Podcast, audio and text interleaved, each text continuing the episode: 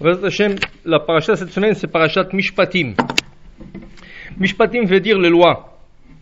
Cette paracha est suite à la paracha précédente, qui à la fin de la paracha précédente, on a lu les dix commandements, Aseret Adiberot.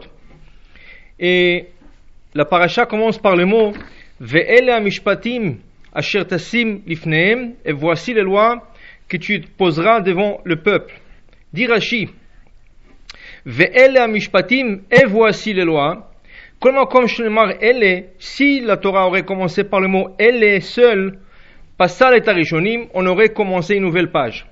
Le fait qu'on ajoute la lettre Vav au début du mot Ve'ele, Mosif al on ajoute sur le premier, le premier, dans ce cas, c'est les dix commandements qui ont été donnés à Sinaï pour nous dire qu'on n'a pas reçu seulement les dix commandements, on a reçu toute la Torah depuis le début jusqu'à la fin sur le mont Sinaï. Alors, Rashi, en ouvrant cette paracha, il nous explique que dans la, dans la Torah, il y en a qui pensent qu'on a reçu que le dix commandements. Mais en vérité, on a reçu toute la Torah. C'est pour cela que le Maïmonide, il a été posé une fois une question. Il y a une coutume que quand on lit la Torah et on arrive aux dix commandements, on se lève, on se met debout. Le Maïmonite a été posé la question est-ce qu'on a le droit? Et lui, il a répondu non, on n'a pas le droit. Pourquoi? Il dit que si on se met debout que pour le dix commandements, quelqu'un qui n'est pas euh, dans la Torah ou quelqu'un qui n'est pas juif, il va se poser la question comment ça se fait que la semaine dernière j'étais à la synagogue et ils ne sont pas mis debout? Et quand ils ont lu le dix commandements, ils se mettent debout. Cela veut dire que le dix commandements c'est plus important que toute la Torah. Est-ce qu'on peut le dire? Non. Toute la Torah, elle était aussi importante que le dix commandements. Le dix commandements se trouve dans la Torah. C'est pour cela, le Mamonite, il a dit qu'il faut faire une de deux choses. Ou ce n'est pas, se lever, comme pour le reste de la Torah. On ne lit pas la Torah debout, sauf les Ashkénazes. Eux, ils ont une coutume de lire la, la Torah debout. Alors, on lit la Torah pour la coutume séfarade assis. Et si on se lève, dans ce cas, dit le Ravadia Youssef, on fera monter une personne importante pour que les gens se lèvent pour la personne au début de la, avant la lecture. Et là, c'est pas comme si on se levait pour le dix commandements, on se levait pour une personne, et ça n'a pas l'air qu'on en donne plus d'importance aux dix commandements que le reste de la Torah, parce que toute la Torah est pareille, toute la Torah est importante de même ordre d'importance. Et c'est pour cela que la paracha aujourd'hui commence D'Irachi, le Vav, la lettre Vav au début de la phrase, au début du mot Ele, va faire la connexion entre le dix commandements de la semaine euh, précédente qu'on a lu et les lois qui vont être données dans cette paracha. Cette paracha est dédiée complètement au litige monétaire de, des arguments ou toutes sortes de, de, questions qui ont à voir avec de l'argent. Et la Torah, cette semaine, donne les lois de ce jugement. Maintenant, il faut comprendre une chose. La loi juive, elle n'est pas la même que la loi civile. Il y a une grosse différence entre la loi juive et la loi civile. La loi civile est basée plus ou moins sur la logique des hommes. La, loi juive est basée sur la Torah, sur le commandement d'Akosh Baruch Pas tout ce qui est logique est appliqué dans la Torah, et pas, pas tout ce que nous, nous pensons qui est logique, c'est comme ça qu'il faut l'appliquer, nous nous basons seuls sur la Torah. Au point que Rachid dit que celui qui délaisse la loi juive, il va se faire juger devant des tribunaux non juifs, ça, ou des tribunaux juifs laïcs, il est en train de dénigrer la Torah de Moshe Rabbeinu. Pourquoi? Parce que il est en train de montrer comme quoi il fait pas confiance aux lois de la Torah et il fait plus confiance aux lois civiles. Or que la loi civile, nous voyons qu'elle fait pas toujours de sens et même elle va toujours, des fois, contre le sens normal et logique de la personne. Je vous fais rien que citer quelques incidents, par exemple, qui sont arrivés il y a trois ans. Il y a un voleur qui rentre dans une maison et il a été, il y a un système d'alarme et un système, il pouvait rentrer, il pouvait pas sortir. Le propriétaire de la maison a été en Floride pour une semaine, ce qui fait que cette personne a été bloquée dans la maison durant une semaine. En retour, c'est sûr qu'ils ont appelé la police, ils ont trouvé, ils ont appelé la police, et lui, le voleur, il pose plainte contre le propriétaire qui l'ont bloqué dans leur maison une semaine. Et la cour lui donne raison. Vous comprenez? Alors ça c'est la loi civile. Et encore un incident, un voleur qui rentre par la fenêtre, il glisse sur quelque chose qu'il y avait par terre, il se casse le pied et lui il attaque le propriétaire parce qu'il a cassé le pied chez lui à la maison. Et il, gagne sa, cause. Alors pour vous dire que la Torah ne fait pas confiance, pas du tout, à la logique des hommes. C'est ça, à la logique des hommes. Tout ce qu'on fait confiance, que que ce que la Torah nous dit et ce que la Torah nous prescrit, ve'ella mishpatim, ceux-là sont les vraies lois, ashertasim liflem, que Moshe, il reçoit l'ordre de mettre devant le peuple juif, et c'est que selon ces lois que l'homme peut juger et décider. Aussi, il faut savoir que quand Akosh Baruch a créé l'homme, quand l'homme, Adam, a été créé, Chava, tous les enfants de l'homme et Chava ont été créés, ils ont été créés selon les lois de la Torah. Veut dire, si on regarde notre corps humain, on a, Hashem, deux yeux, deux oreilles, mais on a dix doigts. C'est ça Une seule bouche. Et on, on peut se poser la question, pourquoi? Pourquoi deux yeux? Et pourquoi deux oreilles? Et pourquoi une seule bouche? Pourquoi pas deux? Même Rabbi Shimon Bar Yochai, dans le, dans le Talmud, il, dit, dans le Midrash, il dit, si, si je serais à l'époque de Adam, j'aurais demandé Dieu de créer l'homme avec deux bouches. Une bouche pour étudier la Torah, et l'autre bouche pour étudier tout ce qui est profane. Pour ne pas utiliser la même bouche qui parle de la Torah, qui est des choses sacrées, sur les choses profanes. Mais après, dit Rabbi Shimon c'est sûr qu'Akosh Baruch est parfait et c'est avec raison qu'il a créé une seule bouche. Pourquoi? Si déjà avec une bouche on parle tellement de la Shonara, imaginez-moi deux, on aurait détruit le monde. Alors Rabbi Shimon il explique la raison pourquoi il a créé euh, une seule bouche. Mais pour vous dire aussi, dans le Talmud, le Talmud discute de certains organes des hommes pour expliquer pourquoi quand je crois créer la, la, façon qu'il a façonné cet organe. Exemple, la Torah nous interdit de parler ou d'écouter la Shonara. Surtout d'écouter, même écouter, sans parler, il est interdit. Et la Gemara pose une question. Pourquoi l'aube de l'oreille a été créé Dit la Gemara, pourquoi? Parce que pour qu'une personne, quand elle entend la Shonara, la médisance, elle rentre l'aube dans le trou et elle bloque le trou pour ne pas écouter le Lachonara. Ça veut dire que une partie qui paraît normale, une partie qui paraît euh, inutile peut-être, et pas à sa place peut-être, à cause l'a créé pour la Torah. Pourquoi? Pour ne pas écouter la Shonara. D'autre part, la Gemara pose la question. La Gemara dit que chacune de nos doigts, le doigt ne se ressemble pas entre elles. Il y a une qui est plus longue, une qui est plus courte, courte une qui est plus épaisse que les, autres. Et la Gemara prend chaque doigt et la Gemara explique la fonction de chaque doigt. C'est ça? Et par exemple, avec l'index, on asperge le sang sur l'autel. Avec le pouce, on égalise le bout de pâte qu'on appelle la kmitza. Une fois qu'on a préparé une pâte dans le temple et on doit sacrifier la pâte comme une offrande sur l'autel, quand le Cohen il, met son, pomme de la main dans la pâte et il prend, il y a un peu la pâte qui sort de deux côtés. Alors le, avec, le, avec le pouce, il est en train d'égaliser la pâte et en plus de ça, la volaille a été égorgée dans le Beth Amikdash avec le pouce. Chaque une de doigts, elle a une fonction différente.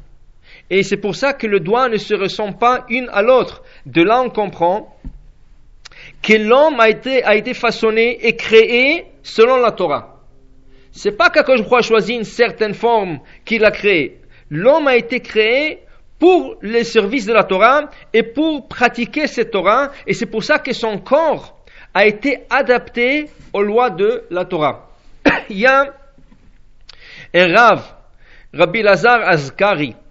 Le Rav Lazar Azkari, il y a 500 ans, il était le shamash c'était le serviteur de la synagogue du Harizal à Tzfat. Et le Rav a été un tzaddik caché. Personne ne savait qu'il était un tzaddik. Il s'est jamais montré comme un tzaddik. Il s'est montré toujours comme un homme simple, un homme qui venait à la synagogue pour nettoyer et pour arranger, le banc et prendre le livre et le remettre à sa place après la prière et préparer le livre pour la prière. Personne pour des années ne savait que c'était un grand tzaddik. Un jour de l'Akba Omer, contre le Harizal et le grand tzadikim qui se trouvaient dans cette synagogue en train de danser à l'Aïlullah de Rabbi Shimon Yochai, voilà qu'il y a un homme tout habillé en blanc, avec une belle allure d'un tzaddik, qui rentre dans le cercle de danse et il prend le Rav, le Harizal, et il prend le Rav Elazar Eskari et il commence à danser avec tous les deux. Après quelques minutes de danse, cet homme a disparu. Tout le monde se posait la question, qui était cet homme? Et là, le Harizal, il dit, c'était ni autre que Rabbi Shimon Bar Yochai qui est venu se réjouir dans sa Iloula. Et là, la deuxième question qui a été posée, comment ça se fait qu'il a dansé avec le shamash de la synagogue, Rabbi Lazar Eskari Et le Harizal a dit, il vient de me dire, Rabbi Shimon Bar Yochai, que cet homme, c'est pas un homme simple, c'est un sadique caché. Et c'est là qu'ils ont dévoilé que cet homme qui était un homme simple à leurs yeux, c'était un grand sadique ce Rav, Rav Elazar Eskari, il a écrit un livre qui s'appelle Sefer Acharedim. Et dans ce livre, il a une section, il prend chaque organe du corps et il montre comme quoi chaque organe correspond à une mitzvah assez, sous, une mitzvah sous forme positive, ou une mitzvah assez, une mitzvah sous forme euh, négative et comment on peut appliquer les mitzvot. Exemple, avec les pieds, ça, on peut courir à la synagogue, qui est une mitzvah. Aussi, avec les pieds, on peut danser devant un khatan et kala. Aussi, avec le pied, on peut faire bikur cholim, aller visiter les malades. Ça? Et avec le pied, on peut accompagner un cercueil d'un mort, qu'on appelle les vaya, accompagnement d'un mort. Et ça, c'est les mitzvot sur ordre positif. Avec le pied, on fait attention de ne pas piétiner sur une mitzvah, qui est une mitzvah sur forme négative, de ne pas piétiner sur le mitzvot. Ainsi de suite. Et il donne à chaque organe le mitzvot. Il y a 365 mitzvot sur, sur forme positive de ne pas faire et 248 mitzvot sur forme euh, euh, pardon, 365 mitzvot sur forme négative de ne pas faire et 248 mitzvot sur forme euh, euh, positive, comment faire, faire, appliquer, et là, chaque organe, il a quelques mitzvot qui lui réfèrent, faire ou ne pas faire. Ça veut dire, ça revient à l'idée que le corps humain a été créé par Hachem pour servir et appliquer la Torah. Et là, on ne peut pas prendre les lois à la logique de la personne. On ne peut pas dire c'est logique, c'est comme ça, et ça paraît, ça fait du sens. Les lois de la Torah, c'est pas une question ça fait du sens ou ça fait pas du sens. Les lois de la Torah, dans la paracha cette semaine, ve'ele amishpatim ashirtasim lifneem, voici les lois que tu poseras devant eux. Dit Rashi, ashirtasim lifneem, tu poseras devant eux, dit Rashi, comme un shulchan aruch, comme une table dressée. Le code de la loi juive, il s'appelle shulchan aruch. Mais pourquoi shulchan aruch? Si on traduit le mot Shulchan Aruch, c'est une table prête. Prête à quoi? Dit cette semaine, table prête à manger. Quand il y a une table dressée avec une nappe, avec des assiettes, avec des fourchettes, avec du manger, tout ce que la personne est là, c'est de s'asseoir et commencer à manger. C'est ça le Shulchan Aruch. Le Shulchan Aruch a été écrit pour que les gens ouvrent le livre et là ils commencent à regarder les lois et ils savent exactement quoi faire. Alors, Shulchan Aruch, la table dressée, et Akosh beaucoup dit à Moshe Rabbeinu. Il emmène ici un midrash, Rashi emmène un midrash. Shulchan Aruch, le, les lois devraient être comme une table dressée qui doivent, qui, prête à manger. Dit Akosh beaucoup à Moshe Rabbeinu, ne pense pas de leur expliquer la loi une fois ou deux fois. Tu as l'obligation de leur expliquer la loi plusieurs fois même jusqu'à qu'ils comprennent ce que tu poses devant eux. Je vous donner un exemple dans le Talmud. Dans le Talmud, il y a un rabbin qui s'appelait Rabbi Preda. Et Rabbi Preda, il avait un élève qui avait de la difficulté de compréhension du cours. Et la Gemara explique que Rabbi Preda a dû rester après le cours chaque jour, sans exception, chaque jour, et expliquer le cours qu'il donnait 400 fois à cet élève. Tellement c'était difficile pour cet élève de comprendre. Chaque cours, c'était 400 fois d'explication. Un jour, le rabbin vient de commencer le cours. Il y a un messager qui vient et il dit au rabbin, n'oubliez pas de venir au mariage ce soir. Il dit, bon, merci, maintenant je fais le cours, plus tard. Et le chaliach, le, messager, s'en va. Le Rav va donner son cours. Il est resté avec l'élève qu'il a l'habitude d'étudier 400 fois. Il lui a enseigné le cours. Et à la fin, il lui dit, bon, alors on a compris. Et après 400 fois, il lui dit, non. Il lui dit, pourquoi? Normalement, quand je t'explique le cours tellement de fois, tu comprends pourquoi tu n'as pas compris aujourd'hui. Il lui dit, la vérité, Rav, depuis que le messager est venu, il vous a invité au mariage, ma tête travaillait à savoir qui, qui était ce marié, qui, où vous allez, comment vous allez, et ma tête était perturbée par cette question de mariage, je n'arrivais pas à me concentrer.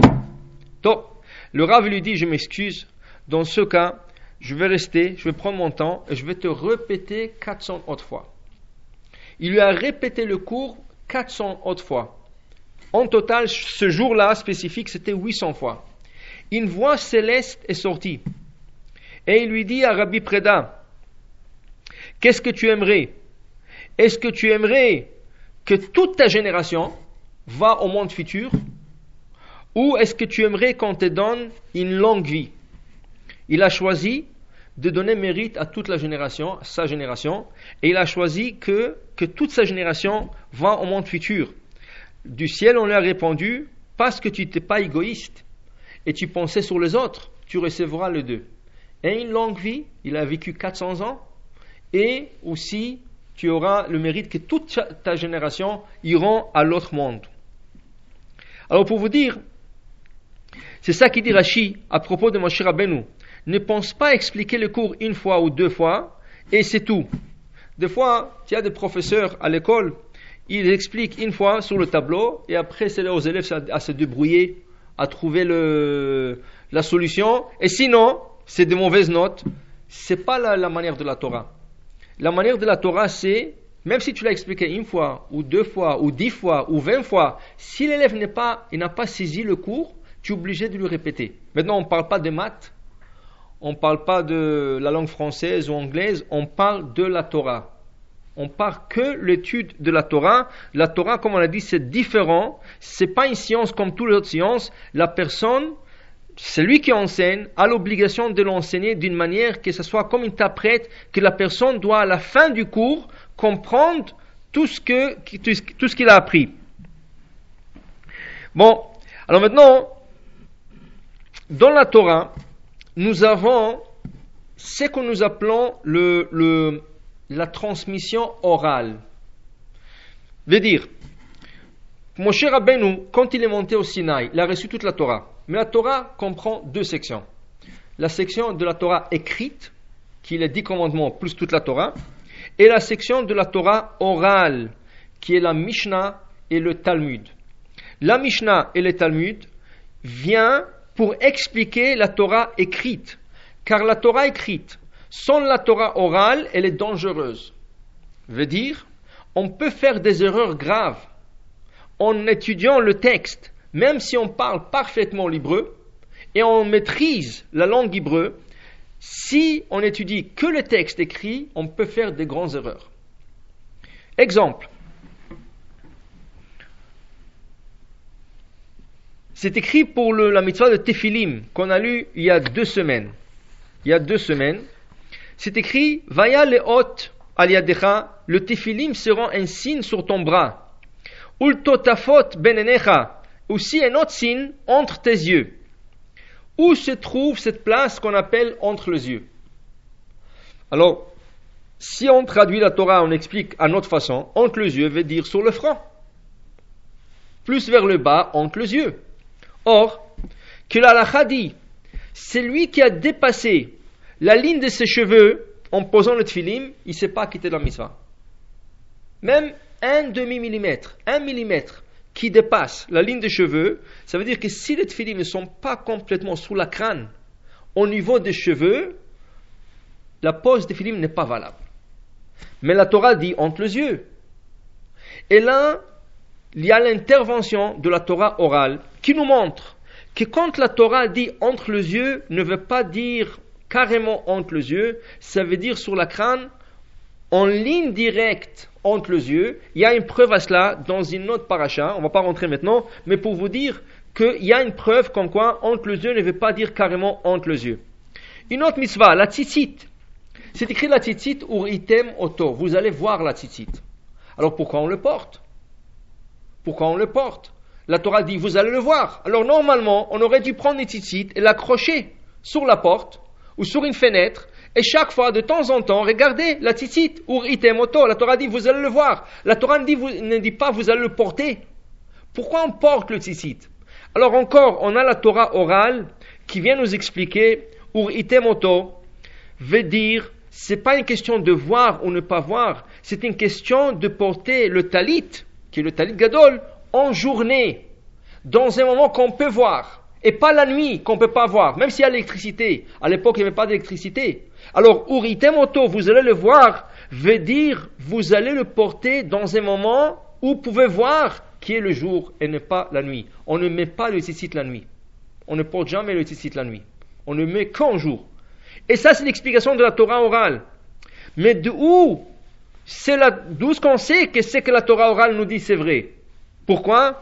Parce que la Torah orale nous a été donnée en même temps que la Torah écrite par mon cher Rabbeinu. Mon cher Rabbeinu a reçu deux Torahs, une écrite, une orale. Et quand il est descendu du Sinaï, il est venu nous expliquer la Torah écrite à l'intermédiaire de la Torah orale. La Torah orale, comme il s'est dit, elle doit être étudiée oralement. On n'a pas le droit de l'écrire. Mais elle est, c'est un, travail colossal de, de, savoir toute la Torah orale. C'est infini, la Torah orale. Mais c'est comme ça que les gens faisaient avant. Aujourd'hui, c'est plus difficile. Pourquoi? Il y a tellement de distractions. Télévision, Internet, téléphone cellulaire, tout ça. Ce qui fait que le cerveau humain, il n'est plus concentré comme avant. Prenez le genre du Maroc. Prenez le jeu de Yamen. Ils connaissaient toute la Torah par cœur. Pourquoi? Il n'y avait pas de télévision, il n'y avait pas de distraction. Alors tout le focus était quoi? La Torah. Alors, si tu as un texte, tu l'apprends par cœur. Et c'est ça qui faisait que les gens connaissaient les textes par cœur. Aujourd'hui, les gens, même pour calculer 1 plus 1, ça fait 2, ils ont besoin d'une calculatrice. Tu vas dans un magasin, 1 dollar plus 1 dollar, il faut qu'elle le tape sur le, sur l'ordinateur pour savoir que c'est 2. Mais tu lui dis c'est 2, non, je peux pas. Et c'est habitué. C'est ça. Mais, mon cher Abenou nous a dit que il faut s'occuper de la Torah orale. Mais il y a, il y a 1500 ans, peut-être un peu plus, il y a déjà une époque, à l'époque de Rabbi Uda Anassi. Rabbi Uda Anassi, il voit que déjà, il y a 1500 ans, la Torah commence à s'oublier. Il y a 1500 ans, il n'y avait pas encore de télévision, il n'y avait pas encore de distraction, et ça commençait à s'oublier. Rabbi, Rabbi Uda Anassi, avait peur que si ça continue comme ça, on risque de perdre complètement la Torah orale. Il s'est permis de faire une chose interdite. Mais des fois, on a le droit de faire une chose interdite pour la Torah. Il a décidé, avec le rabbin de la génération, d'écrire ce qu'on appelle le Mishnayot. Il a pris, il a compilé le Mishnayot, vraiment, il a fait un extrait de Mishnayot de 600 livres, ou de 700 livres selon une version, il a rendu le Mishnayot à 6 livres.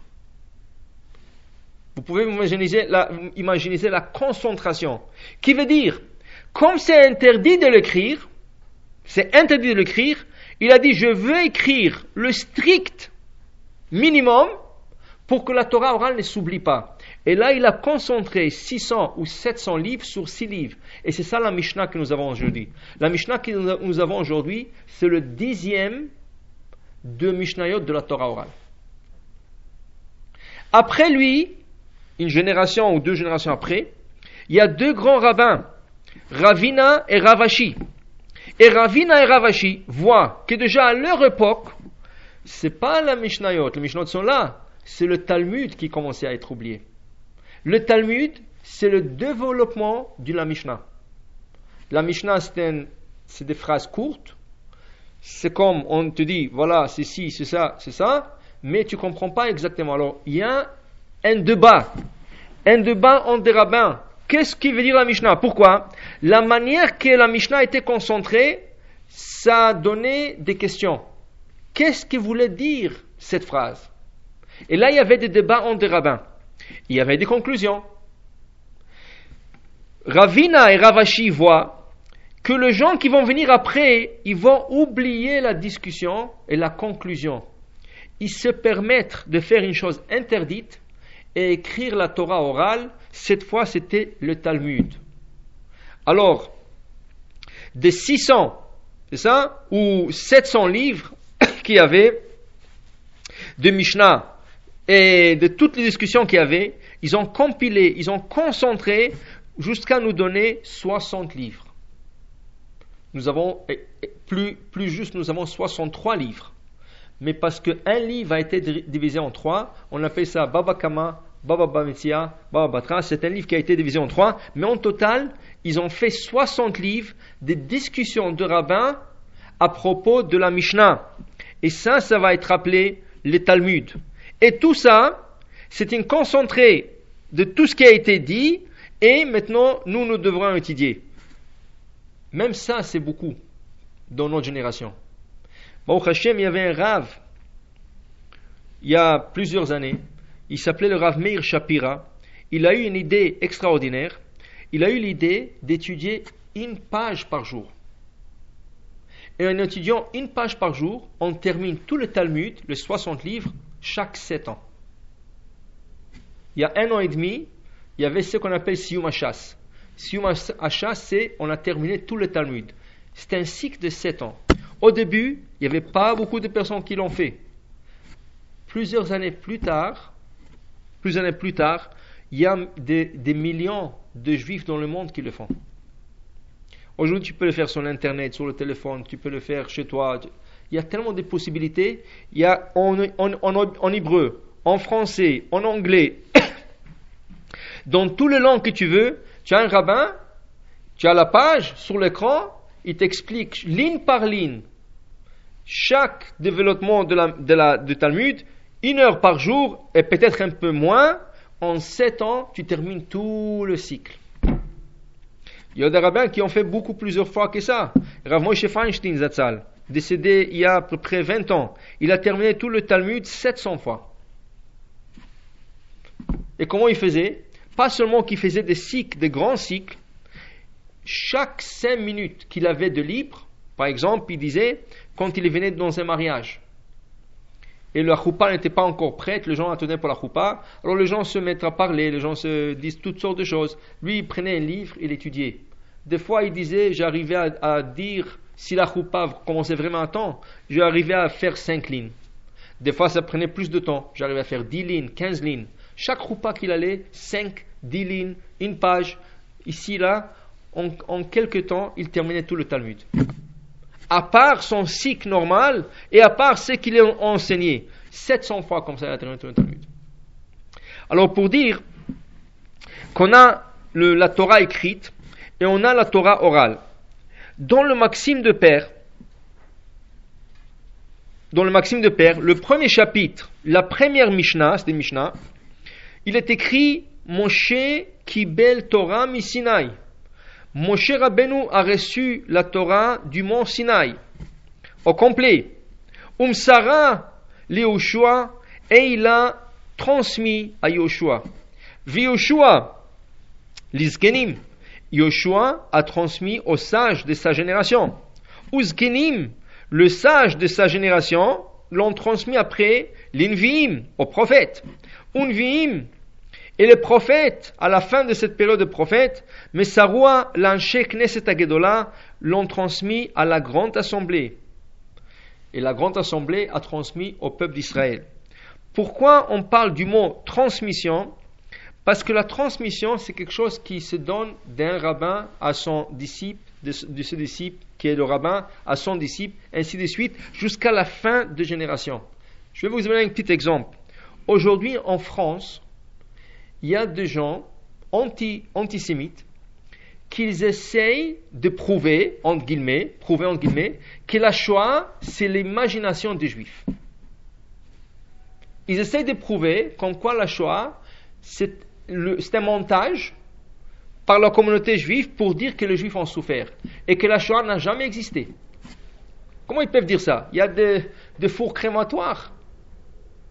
Il y a des gens qui ont encore le tatouage de, numéros sur leurs bras. Comment ils peuvent Comment un homme peut, et c'est pas n'importe qui, c'est des intellectuels, c'est des gens qui ont, qui ont terminé la Sorbonne et tout ce que vous voulez, c'est des antisémites, en premier. Mais comment ils peuvent se permettre se faire écouter aux médias et écrire des livres, écrire toutes sortes de preuves pour prouver cela? C'est ça. Parce qu'ils comprennent une chose. Eux, peut-être, ils ne vont pas réussir. Peut-être qu'ils ne doutent pas. Mais à force de dire les choses, à force de dire les choses, si ce n'est pas dans notre génération, la prochaine. Si ce n'est pas la prochaine, la prochaine. Pourquoi? Parce que la Shoah, il y a 50, 60 ans, et encore 40 ans, ça va être 100 ans. Encore 100 ans, 200 ans. Si ma chère ne vient pas, Shalom. Et là, qu'est-ce qui va arriver? Avec le temps, la Shoah va être oubliée. Mais nous, le peuple juif, ceux qui ne comprennent pas, nous, on a ce qu'on appelle la transmission. Chaque année, il y a le jour de la Shoah des histoires qui passent de bouche à oreille. Et ça, on transmet le grand-parent qui ont, passé la Shoah, on transmet ça à, leurs enfants. Les enfants transmettent ça à leurs petits-enfants. Et les petits-enfants, il y a des photos, il y a des albums. Ce qui fait que ça ne peut pas être oublié. C'est ça l'idée de la transmission. Moshe Kibel Torah Sinaï, quand Moshe a reçu la Torah du Sinaï, il l'a pas gardé pour lui. Tout de suite, il a enseigné au complet à Yoshua. Et Yoshua l'a pas gardé pour lui, Yoshua l'iskenim, vim. Et c'est ainsi la manière que la Torah ne peut jamais être oubliée une fois qu'on transmet un à l'autre, un à l'autre, un à l'autre. Qu'est-ce que c'est une transmission? Voilà un exemple dans le Talmud. Un exemple d'un Talmud Sanhedrin, la page 11a, la Gemara dit, Rabbi, Rabbi Udanasi est en train d'enseigner.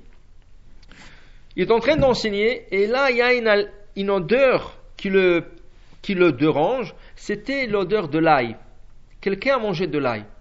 C'était tellement fort, il n'arrivait pas à continuer son cours. Il a demandé, s'il vous plaît, c'est lui qui a mangé de l'ail, ça me dérange. Il n'y avait pas à l'époque l'hystérine, scoop et tout ça, il n'y avait pas de tout ça. Alors, il a demandé, s'il vous plaît, c'est lui qui a mangé, sortez du cours parce que je n'arrive pas à continuer, c'est trop fort. Je n'arrive pas à, me concentrer. Dit la, dit la Gemara, son élève par excellence, Rabbi Chia, un grand, un grand érudit, s'élève et sort dehors. Quand Rabbi Chia est sorti, tous les élèves se lèvent et sortent. Le lendemain, le fils de Rabbi, Rabbi Shimon, rencontre Rabbi Chia. Il lui dit, tu n'as pas honte. Tu as dérangé mon père dans le cours. Pourquoi tu as mangé de l'ail? Et en plus de ça, les élèves t'ont suivi. Pourquoi tu as mangé de l'ail? Tu ne sais pas que c'est quelque chose qui est dérangeant il a dit, je n'ai pas mangé de l'ail.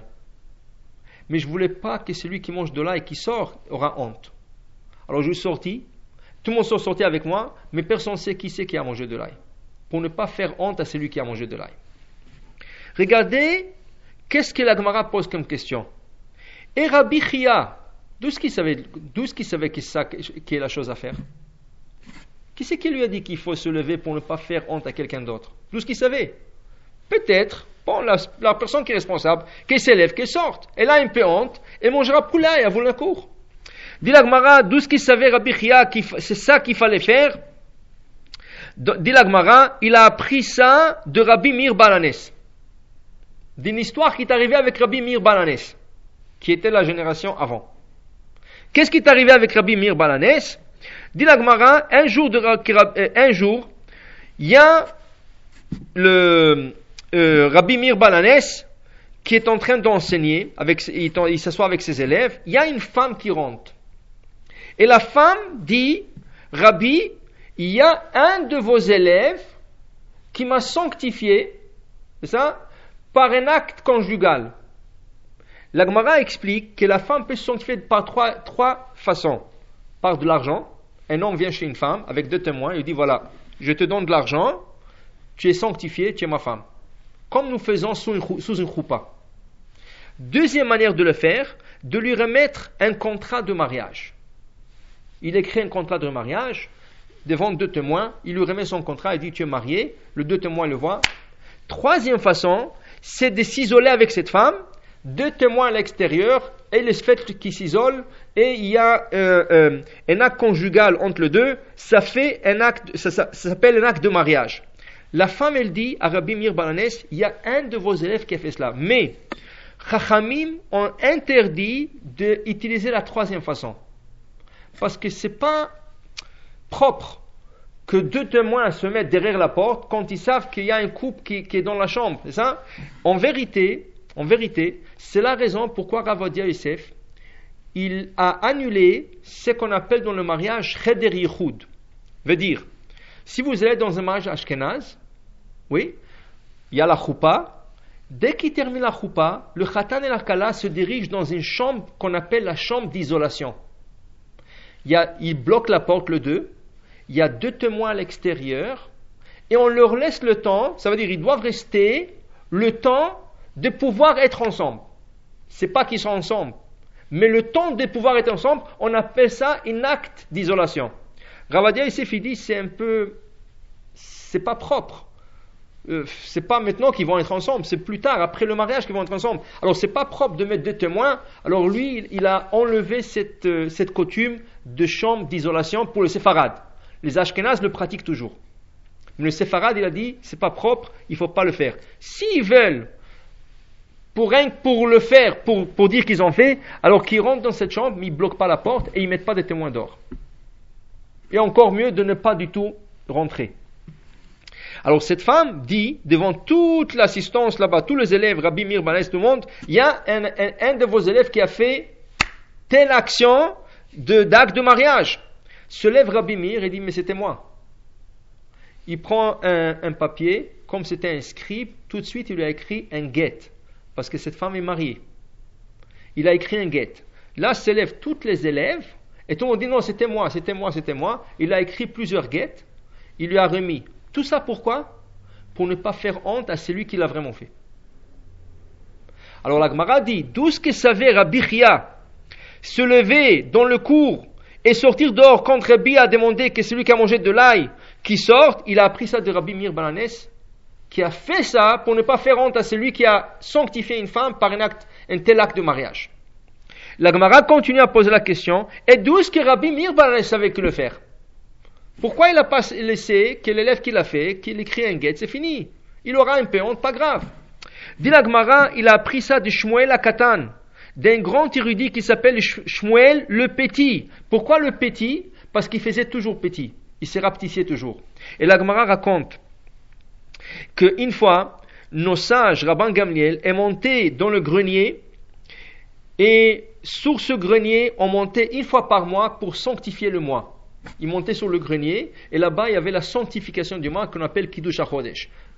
Euh, sept rabbins qui se réunissaient et ils disaient demain, nous décrétons le début du mois Rosh Chodesh. Ou le lendemain, nous décrétons le début du mois. C'est un décret, et ça prend sept rabbins pour le déclarer. C'est une déclaration qui, est faite, mais c'est pas n'importe quel rabbin. C'est des rabbins choisis. Dit un jour, Rabban Gamliel est monté dans le grenier, là où il sanctifiait d'habitude le mois, et il voulait sanctifier les mois. Mais en faisant le compte, il trouve qu'il y a huit rabbins au lieu de sept. Alors il a demandé, s'il vous plaît, c'est lui qui est monté sans permission qui sort. Se lève Shmuel Akatan et il veut sortir et dit non, c'est moi qui ai monté sans permission. Michila, c'est moi. Lui dit Rabban Gamliel, si c'est toi, je sais, même s'il y a un en trop, tu peux rester parce que toi tu es un grand érudit. Tu voulais sortir pour ne pas faire honte à celui qui est monté sans permission. Et lui a fait rester. Et la Gemara continue, d'où que Shmuel Akatan Qu'est-ce qu'on voit de ce passage? On fait des choses parce qu'ils nous ont été enseignés par les générations d'avant. Et ce qui nous a été enseigné par les générations avant s'appelle Mesora. Mesora, ça veut dire la transmission orale. On regarde en arrière, qu'est-ce qu'ils ont fait eux, le premier, et on copie. C'est pas comme les nations du monde. Les nations du monde, une génération essaie de devenir mieux que celle qui l'a précédée. Chez nous, on sait que ceux qui nous ont ils sont mieux que nous. Chez nous, c'est le contraire. Et c'est pour ça que nous mangeons des animaux qui sont ruminants. Pourquoi La ruminance vient montrer cela. La ruminance, c'est du manger que l'animal a déjà mangé et le remâche. Nous, nous sommes en train de remâcher et remonter tout ce qui a été déjà mangé avant nous, qui veut dire tout ce qui a été pratiqué avant nous. Jusqu'à où ça remonte Jusqu'à Moshe Rabbeinu. Moshe קיבל תורה מסיני, מסרה ליהושע, ויהושע זקנים, זקנים נביאים, ונביאים לאנשי כנסת הגדולה, ainsi de suite, jusqu'à notre génération. Prenons deux exemples. Deux exemples. Il y a la mitzvah de tzitzit. Dans le tzitzit, sur le quatre coins, il y a de, de pétilim, de fils. Ça? La Torah nous dit Venatenu al tzitzit à kanaf sur le coin, sur le coin du tzitzit, pétil techelet, un fil bleu. Veut dire, chaque coin contient quatre fils. Il y a un trou, il y a un trou, et dans le trou, on rentre quatre fils. Quand on rentre le quatre fils dans le trou, ce qui fait, ça suspend de deux côtés. En total, ça donne 8. C'est 4, mais quand ils rentrent dans le trou, ils sont d'un côté, ils sortent de l'autre côté. Là, ça nous donne 8 fils. Sur le 4 fils, il y en a qui disent un de fil, le Mishnah Moraï dit deux de fil, il, doit être bleu. Il doit être bleu. Et là, sur le tzitzit, sur le quatre coins, nous avons du bleu et du blanc. Bleu, blanc. Ça, c'est pas le drapeau israélien, mais c'est la couleur qu'il y a sur le tzitzit. Si vous regardez aujourd'hui, on n'a pas ce bleu blanc. On ne parle pas de la couleur des tissus. On parle de la couleur de fil. Vous allez voir que toutes les fils sont blancs. Oui? Il y a 250 ans, il y a un grand rave qui était érudit et aussi un grand scientiste. Il a commencé à faire une recherche en Italie pour aller chercher la teinture bleue. C'est une teinture spéciale qui a disparu. D'où vient cette teinture? Elle vient d'un escargot cachère. Il y a un poisson qu'on appelle l'escargot.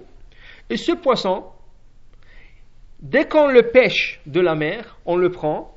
Si on, le, on l'attrape dans la main jusqu'à qu'il s'étouffe, il devient blanc, euh, bleu. Ça veut dire que son sang qui était rouge devient bleu. C'est comme l'avdil. Quand vous recevez un coup, des fois vous avez un bleu. Ça veut dire que le sang, il change un peu de couleur sur la peau. Ce poisson, dès qu'il s'étouffait, ou quand, on l'étouffait un peu, il devenait bleu. Quand on l'ouvrait, on sortait son sang, on teinturait les fils blancs qui, qui, sont en laine, les fils blancs qui sont en laine, quand on teinturait, les fils devenaient bleus. Ça, c'est la couleur bleue que la Torah nous exige pour mettre sur notre tzitzit. L'Agmara explique c'était par miracle que ce poisson venait en grand groupe une fois par 70 ans sur le bord de la mer de Tibéria. Et ont pêché plusieurs. Ils ont pêché plusieurs. Ils ont extracté tout le sang et ils ont fait comme une teinture et c'est comme ça qu'ils arrivaient à faire le fil bleu. À un certain moment, le Beth est détruit et le poisson a disparu on n'a plus eu de traces de ce poisson. Il y a 200 ans ou 250 ans, il y a un rave qui commence à faire des recherches. Il est allé en Italie, il a cherché, il a cherché, jusqu'à qu'il a trouvé un escargot qui lui paraissait cachère, selon le, descriptif de, la, de, de Talmud, et il a décidé que c'était l'escargot le, qui montait sur la qui en Israël, et qu'on teinturait les fils bleus. Il a fait toutes sortes de recherches, des recherches même archéologiques. Ils, ont trouvé à Kessaria en Israël les endroits où ils ont teinturé le fil bleu. Ils avaient encore, ils ont trouvé par les ADN et toutes sortes de, toutes sortes de choses. Ils ont trouvé euh, le preuve comme quoi cet escargot qu'ils ont trouvé, c'est le vrai escargot. Et là, le Rav a donné signe comme quoi qu'il faut commencer, comme ils savaient où c'est en Italie, ils ont commencé à attraper plusieurs, et là, ils commençaient à reproduire la teinture bleue. Si vous allez en Israël, même ici, pas, pas autant, mais en Israël, vous allez voir des gens qui, sur leur site, ils ont ce bleu. Ça coûte beaucoup plus cher, les fils, c'est trois fois le prix, mais c'est des fils bleus, comme la Torah exigeait. Top. Le Rav, il a essayé de convaincre le, grand rabbin d'Israël, comme quoi il a trouvé l'escargot et la, teinture bleue, et il voulait que ça rentre en pratique pour tout le peuple d'Israël. Que tout le monde commence à teinturer leur fil blanc avec du bleu, comme il était à l'époque de Moshe Rabbeinu. Mais il a trouvé une grande objection. Chacun disait des choses, par exemple, une des euh, objections était, il a trouvé cet escargot en grand nombre en Italie, que normalement cet escargot, escargot se trouvait en Israël. Des autres disaient, mais cet escargot ne se trouvait jamais dans la mer comme ça. Cet escargot remontait une fois par 70 ans. Comment ça se fait qu'il se trouve en Italie maintenant? En permanence. On peut l'attraper. Toutes sortes de choses. Mais une de grandes objections, objections était D'où ce qu'on sait que c'est le vrai escargot Pourquoi? Parce qu'il y avait des recherches qui ont été faites. On peut prouver par l'ADN. L'ADN n'est pas alachiquement approuvé. Même si on peut prouver par l'ADN n'importe quoi, selon l'alacha, ce n'est pas acceptable. Pourquoi? Dit Rabbi Yosef, Moshe kibel Torah umsara Yoshua. Il faut qu'il y ait un rabbin dans la génération qui nous dit que lui, il a eu la transmission orale de son rabbin de la génération précédente, que l'escargot qui a, été trouvé, c'est le vrai. Et que ce rabbin de la génération euh, précédente, il a la transmission orale de son rabbin de l'autre génération, que c'est l'escargot. Et ainsi de suite, jusqu'à remonter à Moshe Rabbeinu.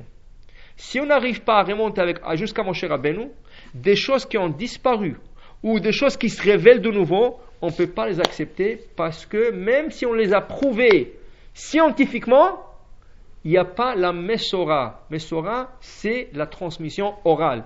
Pour la Torah, tant qu'il n'y a pas de Mesora, ce n'est pas acceptable. Alors quelqu'un, il a posé une question il y a 50 ans, Chazonish. Chazonish, c'était un grand rave à. Il dit, Rabbi, ok, il n'y a pas de Mesora. Est-ce qu'il y a du mal de teinturer les fils en bleu, un, un ou deux de fils en bleu, mais manafchar veut dire, si c'est la vraie couleur, on s'est acquitté. Si mon cher, ici, il y a un avis, il vient et dit, oui, vous avez eu raison, c'est le fil. Alors, à Draba, on a, on a gagné. Et s'il nous dit non, c'était pas la vraie couleur, on n'a rien perdu. Tant qu'on a quatre fils, qui font huit, sur chaque coin, on n'a rien perdu. On a, on teinturé. La couleur, c'est pas important. Oui, il y en a qui veulent que ce soit blanc.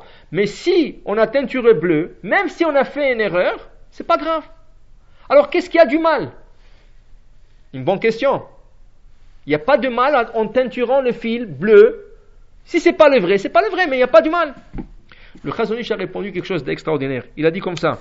Imaginez-vous, il y a quelqu'un qui rentre dans un magasin, une lunetterie. Et il prend une paire de lunettes, il achète, il prend une monture, il dit Ah, j'aime cette monture.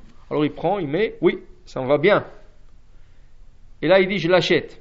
Alors l'opticien lui dit Et la prescription Il dit Je pas besoin. Il dit Pourquoi? Il dit Parce que j'aime la monture. Ça veut dire Est-ce que vous avez besoin de lunettes? Il dit Non. Il dit Alors pourquoi vous l'achetez? Parce que j'aime la monture. C'est ridicule. Si tu n'as pas besoin de lunettes, alors pourquoi tu mets la monture? Dit le Chazonish. Rien que dire, parce que j'aime cette couleur, et si c'est pas la couleur, c'est pas grave, tu veux mettre quelque chose qui n'est pas la vraie, rien que pour mettre. C'est comme mettre des lunettes quand tu n'as pas, pas, besoin d'une prescription. C'est la même chose. Le Chazonish dit, le juif ne font pas des choses rien que pour faire. Le juif font des choses qu'il faut faire. Faire pour faire, on peut faire un million de choses. On fait quand on a besoin de faire. Si c'est le vrai bleu, tous on va le mettre. Et si c'est pas le vrai bleu, on ne dit pas il n'y a rien de mal. Il y a du mal, parce que c'est pas le vrai bleu, pourquoi je veux le mettre? Et c'est comme ça qu'il y avait une objection. Alors vous allez voir que le séfarade, on ne met pas du tout ce bleu. Les ashkenazes, ils ne mettent pas. C'est quelques chassidim qui le font. C'est quelques chassidim qui le font. Alors ils disent pourquoi tu fais pas? Parce que je n'ai pas la Messora. Deuxième exemple. Deuxième exemple. Encore, il y a 200 ans, ou peut-être 300 ans, ils ont trouvé, ils ont trouvé un, un grand poulet qui était hors de, sa taille était hors de la normale. Où ils l'ont trouvé Dans des réserves indiennes. Et là, ils ont, ils se sont posé la question, parce qu'il y, y, a des Indiens qui ont commencé à manger, il y a toutes sortes. Alors, dans la communauté juive, il y avait une question, est-ce qu'on peut manger ce poulet? À la fin, ce poulet a été appelé la dinde. Qu'aujourd'hui, n'importe où, n'importe quelle boucherie, vous pouvez le trouver. À l'époque, ce n'était pas si courant. Et c'est gras, et c'est bon, et c'est grand. Alors, il y avait une question, est-ce que cette dinde, elle est cachère? Alors, c'est quoi la première chose à faire? Vérifier le signe cachère. Comme les animaux, ils ont des signes cachères, dans le Talmud, il y a une section avec des signes cachers pour la volaille. Alors ils ont pris la dinde, ils ont commencé à examiner. Ils sont arrivés à voir que c'est 100% cachère selon les signes du Talmud. Mais une fois arrivé à cette conclusion, il y avait un autre problème. Qui c'est qui nous dit que c'est... Bon, il y a tout le signe cachère, mais on n'a pas la transmission orale. On ne peut pas le consommer. Tant qu'on n'a pas la transmission orale, Moshe, Kibel, Torah Messina, Imsara Yeshua, tu peux trouver tous les signes que tu veux. Mais il n'y a pas la transmission. Ils ont trouvé que les gens de l'Espagne ont témoigné, ont témoigné que cette dinde, c'est du poulet sauvage. C'est comme tu as le, le, le, taureau et tu as le buffalo, qui est le taureau sauvage. Le buffalo, c'est un taureau sauvage. C'est des taureaux qui sont, qui sont sauvés dans le désert, désert et ils sont devenus des taureaux sauvages. Ils ont un peu plus de, de poils, si on veut, et ils sont devenus des buffalo. Le buffalo, c'est cachère, c'est ça? Oui, le buffalo, c'est cachère. Vous pouvez, en, Californie, ils les vendent maintenant en grande quantité. Apparemment, c'est plus sain parce que c'est sauvage. Et la plupart, c'est Bet Yosef. Ils sont plus sains. Ça? Et ça coûte pas plus cher. Dans le grand supermarché en, en Californie, vous pouvez le trouver avec des bonnes chères même. C'est ça Ici, ils n'emmènent pas. Ici, ils ne vont pas l'emmener, mais en, Californie, ils pouvaient trouver plein. Alors, à la fin, ils ont trouvé que les gens qui venaient de l'Espagne ont témoigné comme quoi la dinde est cachère.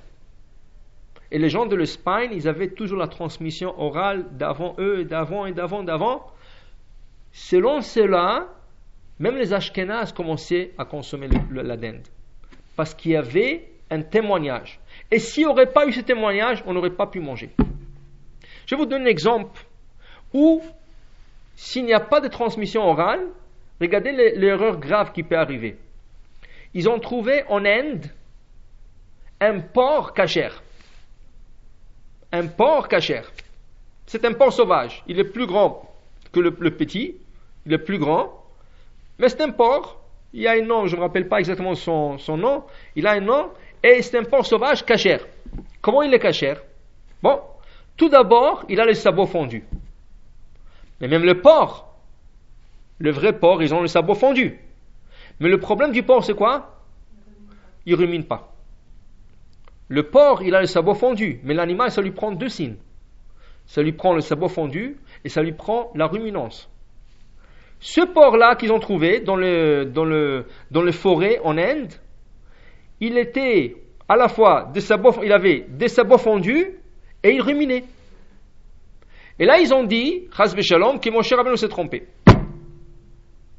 Que voilà, qui nous dit dans la Torah que le porc n'est pas cachère, voilà un porc cachère. Top. Alors, comme on ne peut pas déprouver la Torah, ils ont commencé à rechercher. Pour qu'un animal soit ruminante, que vous le sachiez, elle a besoin d'avoir quatre estomacs comme la vache. La vache, elle a quatre estomacs. Elle fait passer d'une à l'autre, une à l'autre, à l'autre, et ça rumine, ça remonte, ça sort. ils ont trouvé que ce porc, il a quatre estomacs. Et vraiment, tout le détail des cachers, il était dans ce porc. Comment tu prouves maintenant que Moshe, quoi, il savait pas? Surtout que le Midrash pose une question. La Torah nous parle de quatre animaux, de quatre animaux seulement dans le monde entier. Il y a quatre animaux, vous pouvez chercher si vous voulez, qu'ils n'ont que la moitié des signes. Le lièvre, le lapin, ou c'est pas le, il, dit c'est pas le lièvre, c'est le, le rynx, ils appellent ça. Le lapin, le porc, le, le chameau et le porc. Le larynx, le lapin et le chameau, ils ont un signe cachère qui est la ruminance. Ils n'ont pas de savoir fondu, ils ruminent. Le porc, il a le contraire. Il a le savoir fondu, mais il ne rumine pas. C'est les quatre seuls animaux au monde en entier qui ont la moitié des signes.